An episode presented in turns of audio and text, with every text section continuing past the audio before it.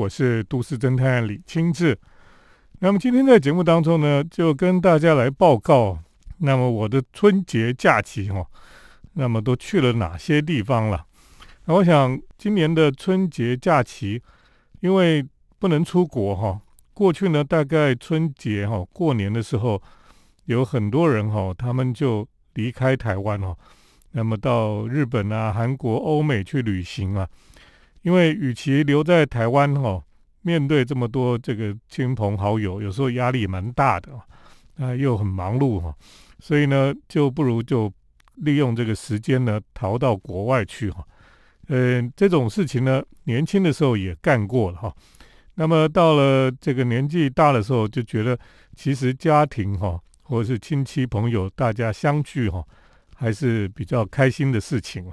那么的确是有些亲戚朋友。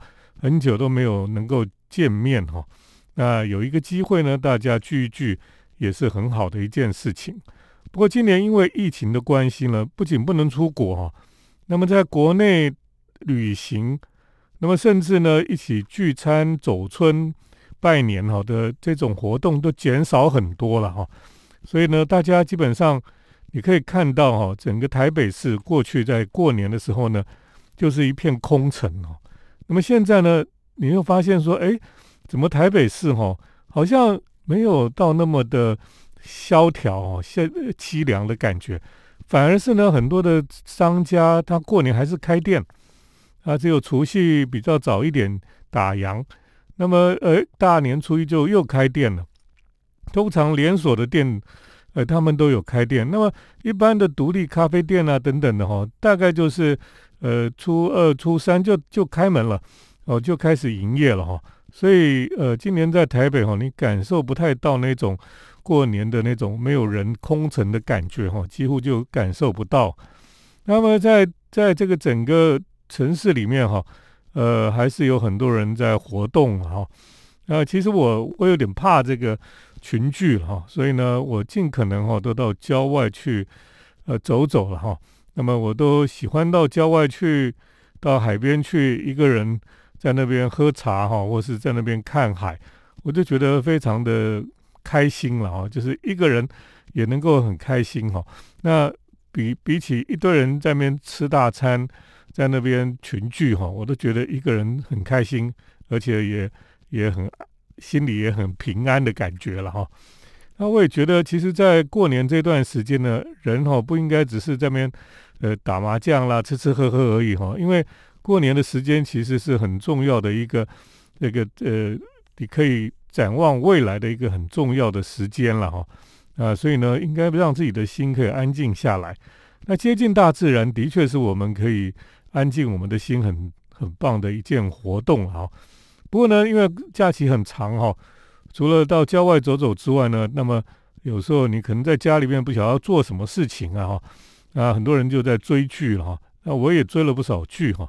不过呢，今年，在呃过年的时候呢，我觉得最开心的事情还是到到郊外去了哈。那我常常去这个三支的浅水湾了哈，那那个沙滩哈，基本上这个大概四轮驱动的越野车哈都可以开得上去。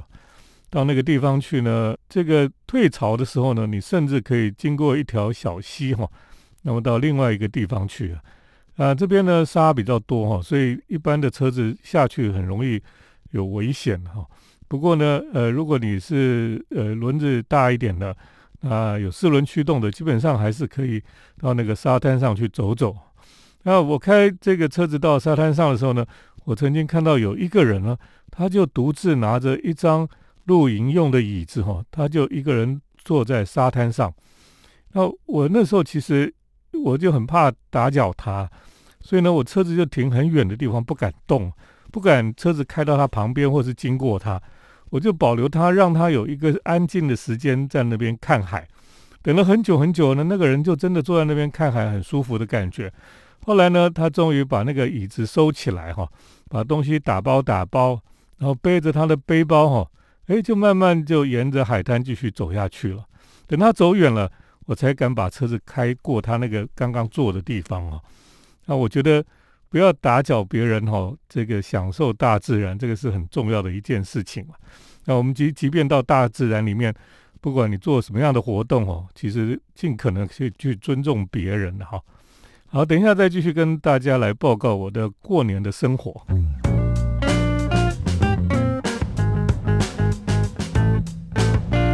欢迎来到我们建筑新乐园节目，我是都市侦探李清志。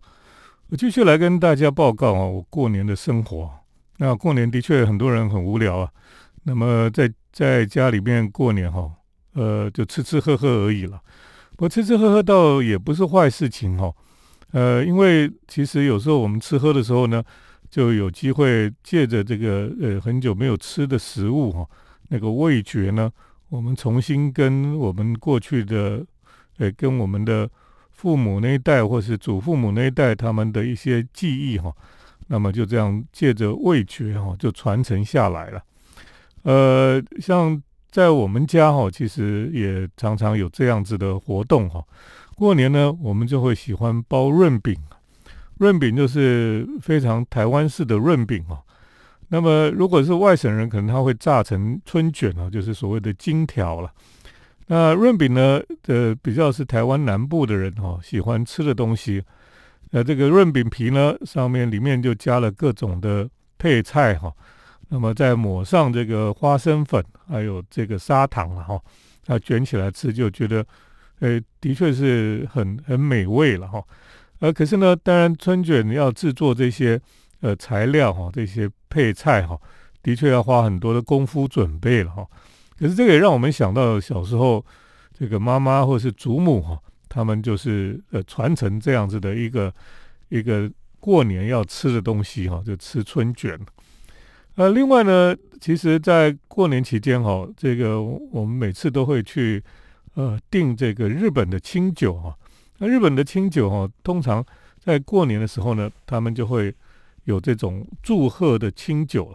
那呃，等于说是在过年的期间哈，来喝的清酒，所以呢，这个清酒呢就会非常的，呃，有上面会有一些装饰吧，然后会有一些这个关于这个过年的时候的那种感觉啊哈，像呃，今年我们订的哈，就是叫做呃初春大入了哈，这个是雪之茅舍他们所出的清酒。那这个初春大入呢，其实本来瓶子应该是绿色的，可是呢，因为过年哈，所以他就给它套上了一个包装哈，就是红色的，这个红很漂亮的红，呃，这个红色呢就非常有喜气了哈。然后外面就有初春大入，也是红色的字在白色的呃一个框框上面。这个酒呢，在吃年夜饭的时候，放在这个年年菜的中间呢。就非常的亮眼哈，而且这一瓶也是非常大一瓶了哈。那这个初春大入呢，呃，这个新年喝的清酒，哦那非常的顺口啊，而且呢，它还附了一包金粉哦。呃，我们中国人最喜欢金光闪闪哦，特别是在过年的时候，呃，这个金粉哦，就就撒在杯子里面哈，然后酒倒进去的时候呢，你就可以看到金粉哦。那么金粉在酒杯里面晃来晃去哈。你就觉得哦，这真是一个有点虚幻的感觉了哈，可能人生也是这样的虚幻吧。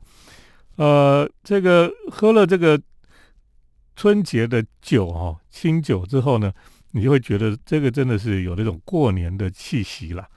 所以呃，其实过年吃吃喝也不是坏事情。那么呃，可是如果每一餐都吃吃吃吃喝喝的时候，你就会觉得很辛苦了哈。所以那个时候呢。你就会想说，如果我们能够到郊外去哈，然后在这个荒郊野地哈，自己煮一个简单的野炊哈，那其实也是非常好的事情了。所以呃，后来在过过年后面几天哈，那因为吃了太多这种，就会想说，如果吃点简单的自己煮的东西呢，也很不错。所以就到这个郊外的海边啊，或是山上去野炊哈。然后为自己准备一个非常简单，可是呢，你又可以有这个大自然的美景哈陪伴你哈，你会觉得哎非常的满足了哈。这个也是其实过年的时候可以做的事情。那么另外呢，其实过年的时候，这个在吃吃喝喝当中呢，大家也可以来谈一谈哈，聊一聊哈，讲讲自己这一年的经过了哈，或是讲一些感谢的事情哈，我觉得都很棒哈。因为有时候我们这个在吃喝，就是如果没有有一些人好好的来引导，或是说有一点点设计哈，不然那个吃吃喝喝就这样子过去了，有点可惜了哈。那么一家人如果能够讲一讲这这一年的诶大家值得感恩的事情哈，我想会让你的这个呃家族的聚餐啊，过年的气息哈，更得到满足了哈。等一下再继续跟大家来分享过年做的事情。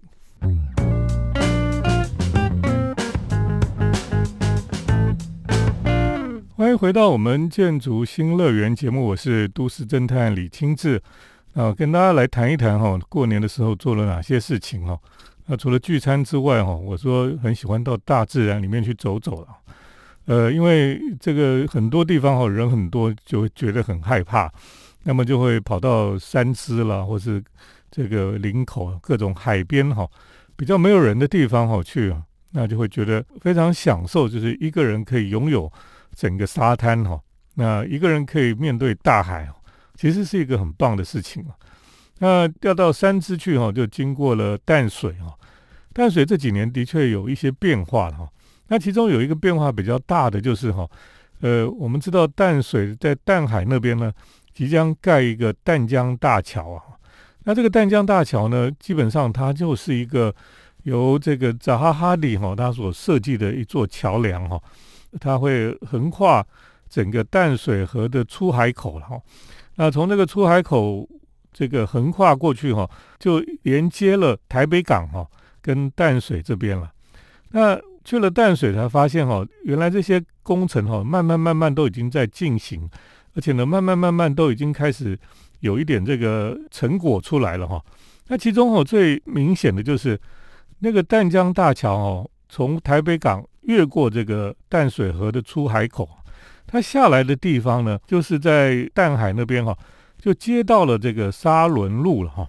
其实这边哈，大概以前大家住在在淡水的人都比较熟悉哈。这附近哈，有一家非常有名的排骨饭的店，这个店叫什么名字呢？就叫做黑店哈。那以前在当学生的时候呢，去吃这个黑店哈，它就真的是一个小小的一家排骨饭的店。那这个黑店呢，黑色的店嘛哈。可是呢，现在就是因为它越来越有名哈，那么生意也越来越好哈，几乎已经变成淡水的另外一个名胜古迹一样了哈。那大家都会跑到这边来吃这个黑店的排骨饭。那么现在的黑店呢，已经不叫以前的黑店了，以前是黑色的商店了哈。那现在的店就变成那个宫殿的店了，现在扩大了，叫做黑店啊，黑色的宫殿一样。那么这附近哈，这个沙仑路呢，就是整个台北港哦，这个淡江大桥下来之后，它就接上了这个沙仑路。那沙仑路走到底哈，原本呢，呃，就会碰碰到一个山丘了。为什么会碰到山丘呢？因为那个上面就是淡水的高尔夫球场啊，那所以他就过不去。可是呢，现在呢，他们就把这个淡水的高尔夫球场的底下呢，就钻了一个隧道过去了哈。这个隧道呢，呃，叫做新民隧道。新民隧道哈，就钻过去之后呢，就接到了淡海的新市镇这个地方来。所以呢，哎，这个路就畅通了哈。也就是说，他将来哈，希望从淡水的新市镇的人呢，他开车哈，他就不用经过淡水的旧市街哈，那么塞车啦，或者走这个淡水河边哈，走这个关渡这个地方，因为太挤了哈，他就可以走这个隧道过去呢。沙仑路直接上淡江大桥哈，就可以到台北港，就是到对面的这个巴黎这边了。那从那里呢，你就可以接上快速道路哈，然后你可以到这个往高速公路去了哈，或是说你这个快速道路哈，你就可以接到这个台北的市区或者是新北市那边去。所以基本上是一个开车比较快的一条路了哈。那它也可以把一些车流哈。本来会经过淡水旧市区的车流哈，那个塞车很严重的地方，他就从这个地方就带出去哈，所以这也是一个当初的一个构想吧，就交通上的构想。那当然，这个淡江大桥哈，呃，很多人不高兴哈，因为他们觉得淡水的夕阳的美景哈，将来就变成有一个桥挡在那个地方了哈。当然，这个有些人也觉得说，如果那个桥是漂亮的，那么以后的夕阳哦就可以看到一条漂亮的桥在那个地方，也不是不可以了哈。所以就看将来整个盖完之后呢，整个淡水的这个夕阳哈，这个美景哦会变成什么样子哦？大家拭目以待了哈。继续等一下再跟大家来谈谈我的过年的假期生活。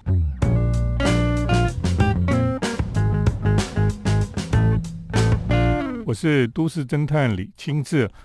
那么我们谈一谈过年的生活哈。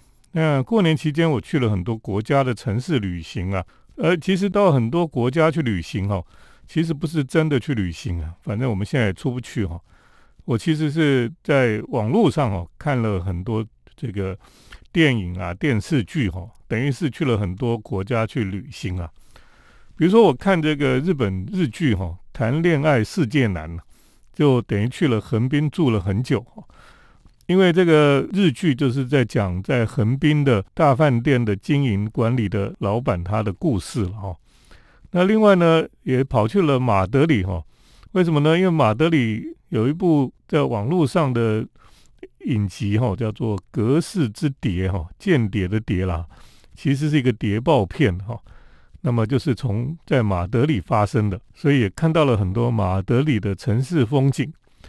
另外呢，也到沙地阿拉伯去，为什么呢？因为就看了一部电影哦，叫做《梭哈人生》呐。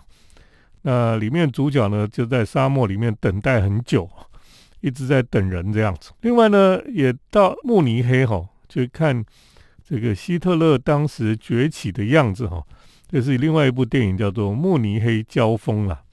那还有一部电影叫做《爸爸的小提琴》哈，等于是去土耳其伊斯坦堡一样啊，因为故事就发生在伊斯坦堡，所以呢又可以到伊斯坦堡的各种街区哈，还有它的街道去看一看。那么还有一个日剧也很有趣哈，叫做《约饭》哈，约人家吃饭叫做约饭。那这个是在东京的故事哈，有一个编辑呢。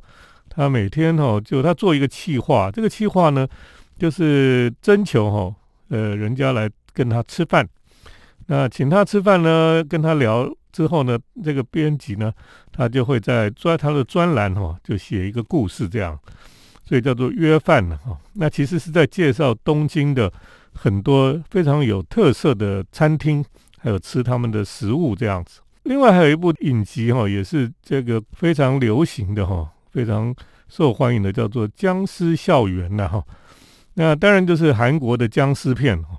那我们知道韩国人哈这几年拍僵尸片哈，那真的是拍的比日本哦拍的比美国还好。那美国过去的影集哈，像《阴尸路》啊，里面的僵尸都是走得很慢的。那日本人也试着去拍几部僵尸片，也是动作很慢这样子。可是韩国人拍的僵尸片哈，那个僵尸哈都变得很快。呃，然后动作也很快，都跑的用飞奔的速度在跑，所以感觉上哈，你看这个韩国的僵尸片呢，就会觉得非常的紧张刺激了哈。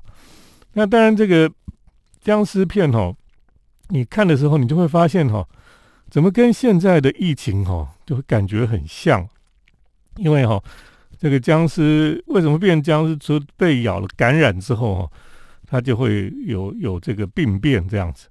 所以呢，诶，在这个影集里面，你看到哈这些部队哈，他要去检查这个人是不是有有确诊哦，是不是得到这个僵尸病毒哈，他都是也是量他的体温呐哈，因为他如果是死掉了变成僵尸的，他体温应该变比较低了哈，所以呢，他们也是在量体温哈，跟我们现在很多日常生活里面的东西，哎，好像非常的熟悉哈，而且非常的觉得这个僵尸片有时候就好像在。在讽刺我们现在的疫情下的生活一样哈，那当然韩国的僵尸片这一部叫做《僵尸校园》哈，主要就谈到了很多这个在校园里面的霸凌啦，人跟人之间的关系啦哈，特别是在这个呃乱世之中哈，人的本性哈就会显露出来了哈，所以呃其实你看所谓的僵尸片呢，很多时候哈你就是在看。这个人性的呈现哈，你就知道，呃，人世间各种人都有哈。然后有一些人就是，呃很自私哈，有些人可以为别人舍命哈，那都不一样啊。所以看看僵尸片哦，是有时候也有一些不一样的启发了哈。那其实在家里面哈，不出门哈，就是追剧的话哈，过年也是一个很有趣的这种活动哈。那你就可以有一种未出国的一种感觉哈。你看了这些剧哦，你就好像到了不同的国家去了哈。所以我说，我过年期间呢，我去了很多的城市去旅行了，那也是一种不同的收获哈。那今天跟大家来分享过年期间做了哪些事情哈，就跟大家报告到这里哈。谢谢听众朋友的收听。我们接下来呢是都市侦探的咖啡馆漫步单元。都市侦探的咖啡馆散步。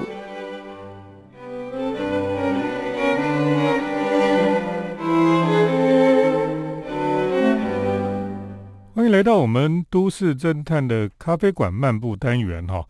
那么最近呢，我常常想到的地方哈，呃，也很多人问我说，你如果疫情解除之后哈，最想去哪里哈？我每次都很难回答这个问题。可是呢，我最近越来越觉得我会我知道怎么回答这个问题哈。答案就是呢，京都了。因为呢，在这个疫情期间，很多时候不能出国，那么诶，就最常想到的哈，会让我还想出国的原因哈，可能就是京都这一座城市了。呃，虽然很多地方也很想去，可是没有到那么的想说，我一定要去也没有关系哈。可是呢，京都虽然去过很多次了哈，那还是会觉得说，如果疫情解除之后呢，我第一个会想去的城市哈，应该就是去京都了。那么京都最让我很怀念的哈，就是京都有很多很有特色、很棒的咖啡店。在我之前，FB 又跳出来哈，那么在二零一八年呢的二月哈，那我也在京都了。那那个时候呢，天气很冷哦，可是，在京都呢，就去了几间咖啡店，都让我觉得很喜欢哈。那其中有一家叫做村上开心堂哈，村上开心堂呢，它其实不是咖啡店，它是甜点饼干店，就是我们知道那种用铁盒子装的饼干哈。那最早哦，就是村上开心堂就已经有这种铁盒子装的哈，非常洋派的。这种饼干呢，那村上开心堂呢？呃，如果你去的时候，你就发现哦，它的门面哦是非常古老陈旧。那你进到里面去哈，就是卖饼干的地方啊，有那种老的玻璃柜啊，然后上面还有匾额哈，就写开心堂，用毛笔写的。那他们在包东西哈，就是用那种以前太阳糖饼店哈，也是会有这个有有一种袋子哈，就会打包这样子。那个袋子呢，就是整捆哦，挂在天花板上面，然后从从上面扯下来这样子，那个感觉真的是非常的古老了哈。可是呢，想不到这个古老的门面里面啊，还有暗藏玄机了哈。这个里面有一个富有禅意的庭园在里面。你知道京都的老房子里面哈，通常你走进去一进一进走进去之后呢，你发现最里面还会有一个庭园。就是好像日本的，特别在京都哈，每一个房子里面都有一个内庭哈。这个内庭呢，外面是看不到的，可是他们在里面，他们自己享受的一个庭院在里面。然后那个庭院都有造景啊，很像说这个庭院哈，就是京都的人的那个房子里面的心脏一样哈，就是他们的那个心脏地带，其实在里面的。那他们的生活是内聚性的哈。他们不是看外面的庭院，他是看里面的庭院，所以这个是跟台湾很不一样。我们台湾，呃，以前有一些老房子也有中庭啊，有里面有庭院哈，可是那个中庭啊，不是加盖啊，就是放很多的废弃物或者堆积东西当储藏空间这样子，所以都很很很脏很乱。可是日本这些老房子里面的内庭哈，那个庭园都做得很漂亮。那么人就直接看里面的内庭，就有他另外一种心境就不一样啊。而且呢，这家村上开心堂啊，就有开咖啡店。咖啡店呢，就在这个往里面去哈，经过那个店面后面呢，就突然发现有一个呃焕然一新的一个咖啡店在里面。原来他们找了北欧的设计哈，有放了很多北欧的家具哈。那这种和洋混合哦，你不会觉得很突兀，觉得还不错，很很有设计感的一个空间。可是外面看出去就有看到一个里面的庭园哦，是有禅意的这个古色古香的庭园这样子。那么如果你要去厕所哈，那个日本的老房子，你要去厕所，通常要走走到外面去啊，走到那个房子的最后面会有一间。一间厕所在那边哦，所以它本来是离房子是很远的。那你就会想说，哎呦，跑去那边那个，我就会想说，那个老房子的厕所如果旧旧脏脏的，我就会觉得很可怕。结果不是，现在的哈，他们都整理的很好。你虽然走到外面去有点冷哦，可是你一进到那个厕所里面，哇，里面是非常的干净，非常的这个呃明亮，那么设计也很新颖哈。不仅有免免治马桶这些东西之外呢。